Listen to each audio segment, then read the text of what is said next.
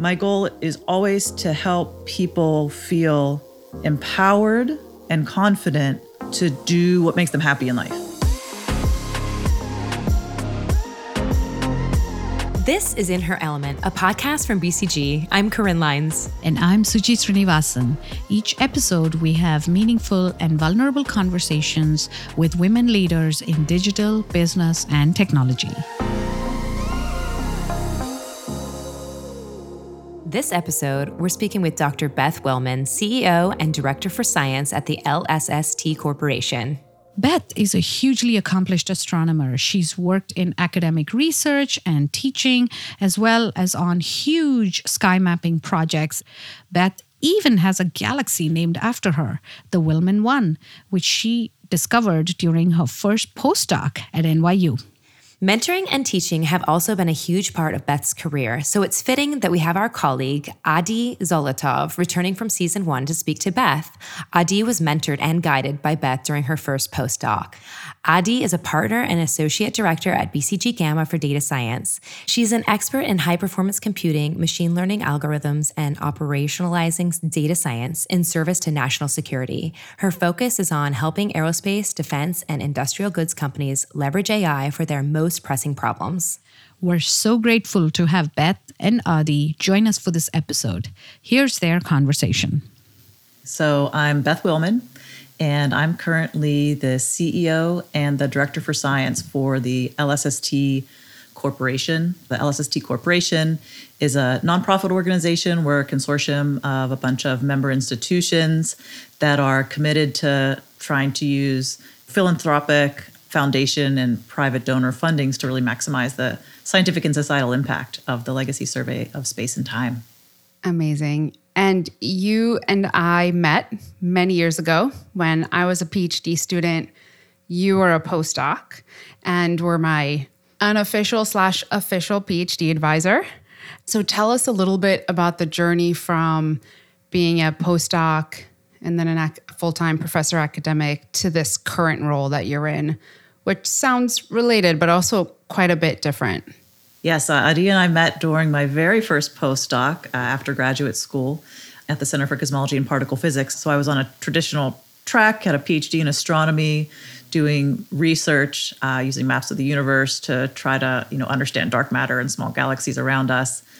And the priority and the values that I had were really you know scientific discovery and, and publishing. It's very exciting. But after that first postdoc Adi, when we were starting to work together, it's time you know, to apply for the grown-up jobs. And of course, I was applying for professor jobs at top research universities because that's what you do.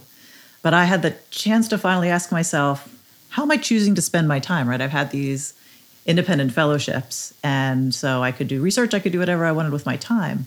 And I realized I was choosing to, you know, work with students, and I was enjoying that a lot. I realized I was choosing to you know engage with the institutions I was at and try to have a guiding hand in some of the structures that were there that could help people feel more included in in doing science. And so then I moved to a position as a professor at a liberal arts college, and you came along with me there.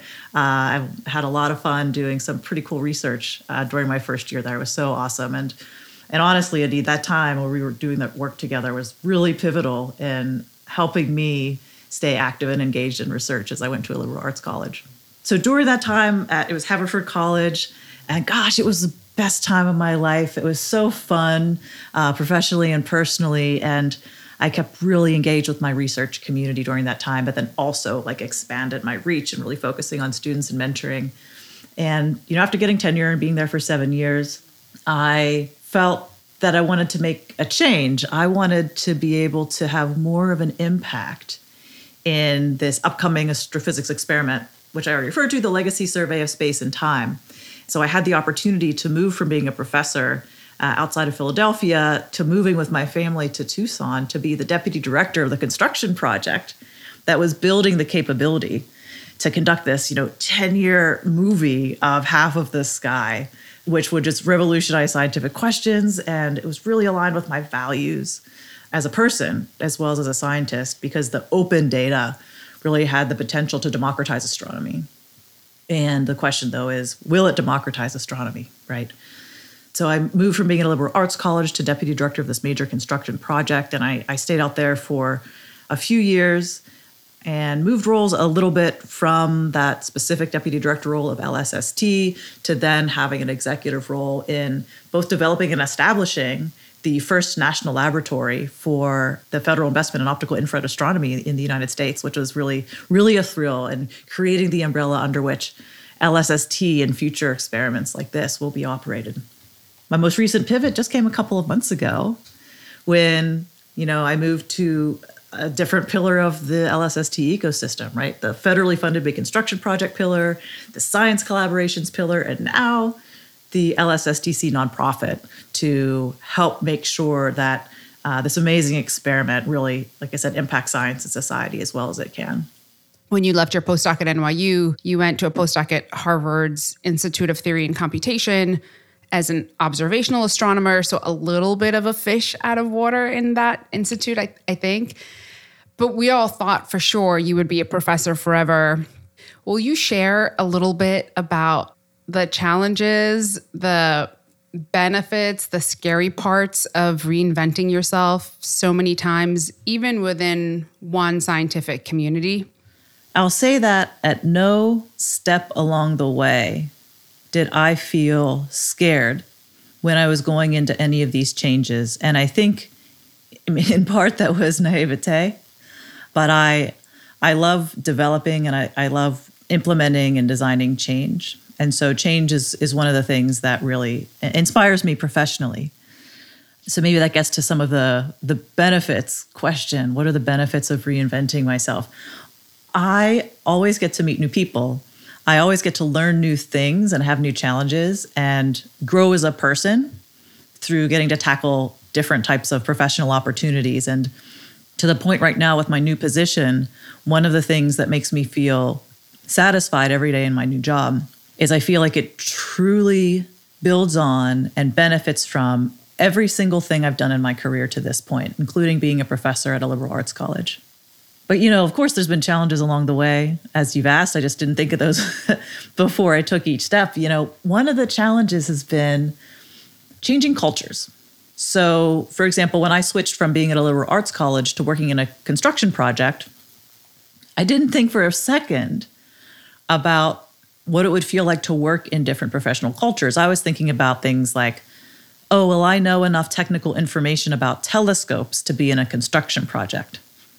But that's sort of the easy stuff. It's really more of the soft skills that tend to matter in, in the day to day. So going into a new environment and realizing, oh, unlike Haverford College, not everybody understands or appreciates things like stereotype threat or unconscious bias and the importance of you know making space in meetings for everybody to contribute. And so those those cultures change again. And now that i'm in this consortium of different institutions of both national laboratories universities back again close to a bit more of an academic environment there's of course a whole academic culture around interacting and the way discussions take place and the way you you reach decisions. Those haven't been barriers but just some little stumbling blocks uh, that remind me to be mindful of my environment did you, during that time or any of these transitions, have mentors and advisors who helped guide you, give you, you know, someone to even just bounce experiences off of and get a different perspective? So I've had a lot of different mentors and advisors in my life, specifically around the transitions that I've had.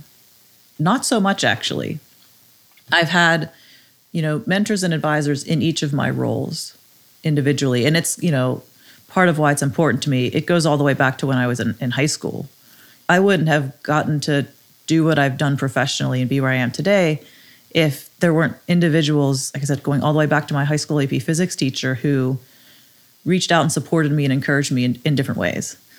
And then doing each of the transitions has just been jumping in and then finding the person when I land. You also do a lot of mentoring. You're not just a mentee, of course. How do you choose who you mentor?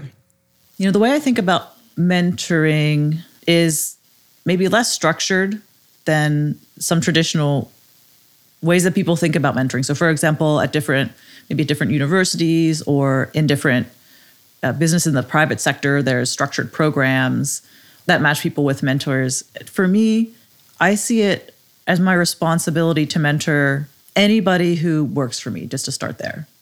So I'm really invested in professional development for my staff. In terms of students, I try to be available to my students as a mentor figure. And again, often it's informal. When I started being a professor and then all the way through my mentoring or advising relationships, whether it's with students or colleagues or staff, my goal is always to help people feel empowered and confident to do what makes them happy in life. Right? So like my vision of being a mentor in at Haverford wasn't everybody needs to learn all this astronomy. I mean, of course, I was trying to teach people all this astronomy and help them learn it from each other. But my, my, my real goal as a mentor was make people feel empowered to understand themselves and, and what they want to do. And so I don't necessarily you know single out individuals and, and choose them for that there's been occasional folks who i just who i really wanted to encourage their potential and i have gone out of my way to say things to them like no matter where you are in your life you can always call me and those are often individuals that either may not have other mentors or come from a different background or folks who just they sort of have what it takes and i don't mean by getting like straight a's they just have that sort of spark in them and that curiosity that I want to encourage. The end of my first year of my PhD, I was going to my first big conference, and somebody had posted a what women should wear when they go to conference astronomy conferences blog or email. And I remember you sitting down with me and like talking to me about how BS that is and and I remember being so nervous about public speaking and so nervous about conferences. And one of the most important pieces of feedback you gave me is it doesn't get better unless you just do it over and over and over and over again. So just I remember thinking, Beth, if you just give me one more year, I'll become more of an expert and then I can get on a stage and talk about it. Like, just give me three more papers and six more degrees, and then I can talk about dark matter halos. And you were like, nope, sorry.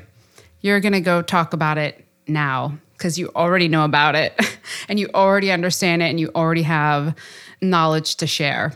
I mean, if you feel ready, you've waited too long, is sort of my mantra.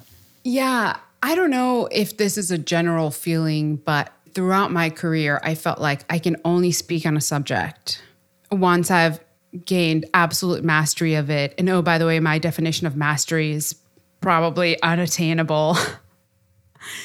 And I always looked around at my male colleagues and, and felt like, well, they must have gained that mastery because they feel so confident just, you know, raising their hand in a 200 person conference and just giving their opinion. I felt the same way earlier in my career. And then my second postdoc at Harvard, uh, people would frequently gather and talk about the newest papers and, you know, ask questions and discuss them. And gosh, those Harvard professors would ask the dumbest questions, but nobody, everybody knew they were brilliant, right? But there wasn't that fear of being embarrassed or saying the wrong thing. And it added to the scientific discourse greatly. And so then I thought, okay, that helped me feel that I could do some of the same. You've got a kid. Yes.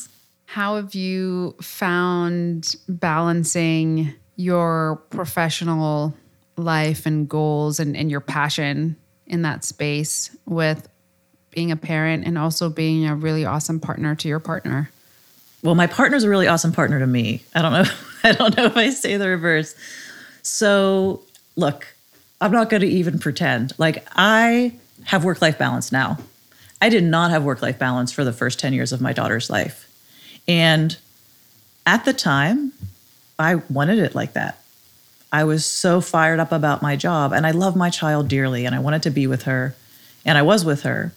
But my spouse was the primary parent and he declared that he would be the primary parent and he's the one that took her to doctor's appointments and would you know make sure she was picked up from school and, and all these different things and i would travel a lot for work and that's what made me satisfied at the time and i can remember you know we all go through different periods and I, I was like oh gosh i need i need a coach or i need a, a therapist or something and you know you talk to somebody and they're trying to figure out like oh how can i help you And inevitably they say, Well, are you happy with your work life balance? Like, I can help you with that. And I'm like, Oh, no, I'm good with this.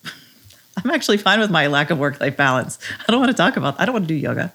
But within the last few years, you know, we moved from Tucson to, to Wilmington, Delaware for personal reasons. And it's a it's a different phase of my life. And I am so glad my life isn't like that anymore. And this feels right for me now. And I don't regret the choices I made earlier because it was a fit for me. And I'm so much better at teenagers than I am at little kids as well. So I get to hand off a little bit um, between me and my spouse with our where our strengths are. In the lead up to that, you were talking about. It sounded like there was a moment where burnout, the way you described it, I'm sure it wasn't this way, almost kind of turned on. Like before, you were good, just powering on work, right? Super focused there, and all of a sudden there was some some moment or moments where you needed it to be a little bit less intense, maybe a little bit less time consuming. Can you tell me a little bit about that transition and burnout? So, several things happened at the same time. So, one was again, we moved to Delaware for personal reasons, and I was able to keep my big girl job as deputy director of the National Lab for a little while when we made that move. So, that was great.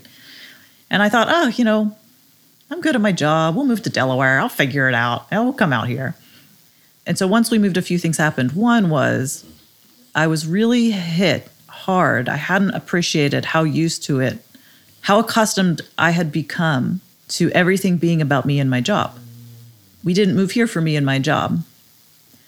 And when we met new people and we didn't hang out with astronomers anymore, and it, you know, it wasn't about me, and it was really sobering realization how kind of self centered I had been in some ways. And it was a really uncomfortable feeling and I wanted to change that.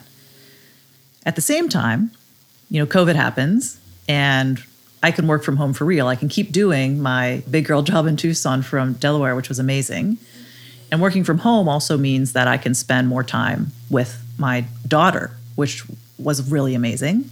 And I was burned out on the job that I had. And I got a beagle who's amazing. So all of those things happened at once and it just really made me see that I wanted to make a change in my life. And spending more time with my daughter, spending more time with my family, not being so work obsessed, and instead reminding myself of, of what I care about and getting out of my own head. All, all happened all happened at the same time. And the work burnout, I tried all sorts of things to get over it. Uh, vacation, this and that. I stepped up to take on a new role in my organization, but I really needed a big change. And so changing into the job I have now has just it shocked my system and got me out of that burnout. I love that because as humans, we just have so much capacity for change and we're so bad at forecasting that and forecasting our needs and who we will be and, and where we will want to be. Right. You're just in that moment, you're like, I'm sure that forever I'm going to be this hard charging, 100 hour a week person. And then change creeps in. I had to really change inside, like what my definition of success looked like in order to be make some of the changes. So, you know, when I pivoted to be the in the role that I have now, you know, some of the advice I received from people who are, you know, very accomplished and I respect a lot was just, "Oh, Beth, I thought you were really going to make something of yourself." As in, not go the direction I chose, go this other direction. Like, "Oh, I thought you were going to really have a real impact on an international level," you know. And I had just gotten to the place where I said, "That's okay. That's not my definition of success anymore." Yeah. It's really hard not to internalize that from your parents, from your colleagues. yeah, that's wicked hard. Thank you so much for spending time with us. We end every episode by asking our guest to tell us about a time when she felt in her element. Can you tell us about a time, Beth, when you felt in your element? Oh, there's just so many times. There's so many memories. I'll I'll just go to one that was quite recent when I was having a wonderful day and feeling in my element. It was a month ago. I was in Arizona and it was at a board meeting for the LSST Corporation. And it was the first face to face in a while. There's a lot of good creative energy going around, lots of brainstorming. Everybody was showing how we had mutual commitment to expanding the community who could do science and engage with uh, this amazing astrophysics experiment. And one afternoon, I'm sitting outside and you see the mountains and it's sunny and it's beautiful and the perfect temperature. And i'm with two of my two of my female colleagues. And we were all three just so fired up about what we could do together. How could we use uh, different resources to keep trying to pave the way towards a new normal of inclusive discovery in astrophysics? And we're probably having a glass of wine and it was just so fun. We were all vibing on the same wavelength and being creative. So I was definitely in my element that day.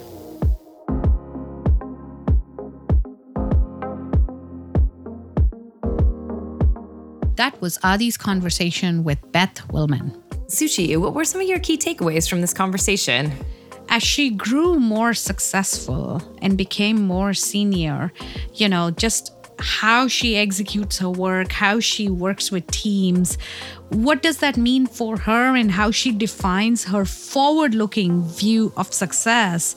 I just found her to be very thoughtful in how she reflected on those. And it's true that as women climb, to positions of greater empowerment and responsibility, you have to also reinvent your playbook, your mental mindset for how you're engaging with around, uh, others around you, your engagement with teams, and your own personal definition of success. I think there's a lot of sort of food for reflection over there connected to what you were talking about was when she was saying, and it's not always like the best in the class or the top of the class or the person that she's kind of trying to mentor or take to the next level. She's like, sometimes it's not the person that's really saying much at all that she tries to like engage with them or, you know, try to help them move into the next phase. So she is, as you said, a very thoughtful leader. She's very like tuned in and maybe intuitive.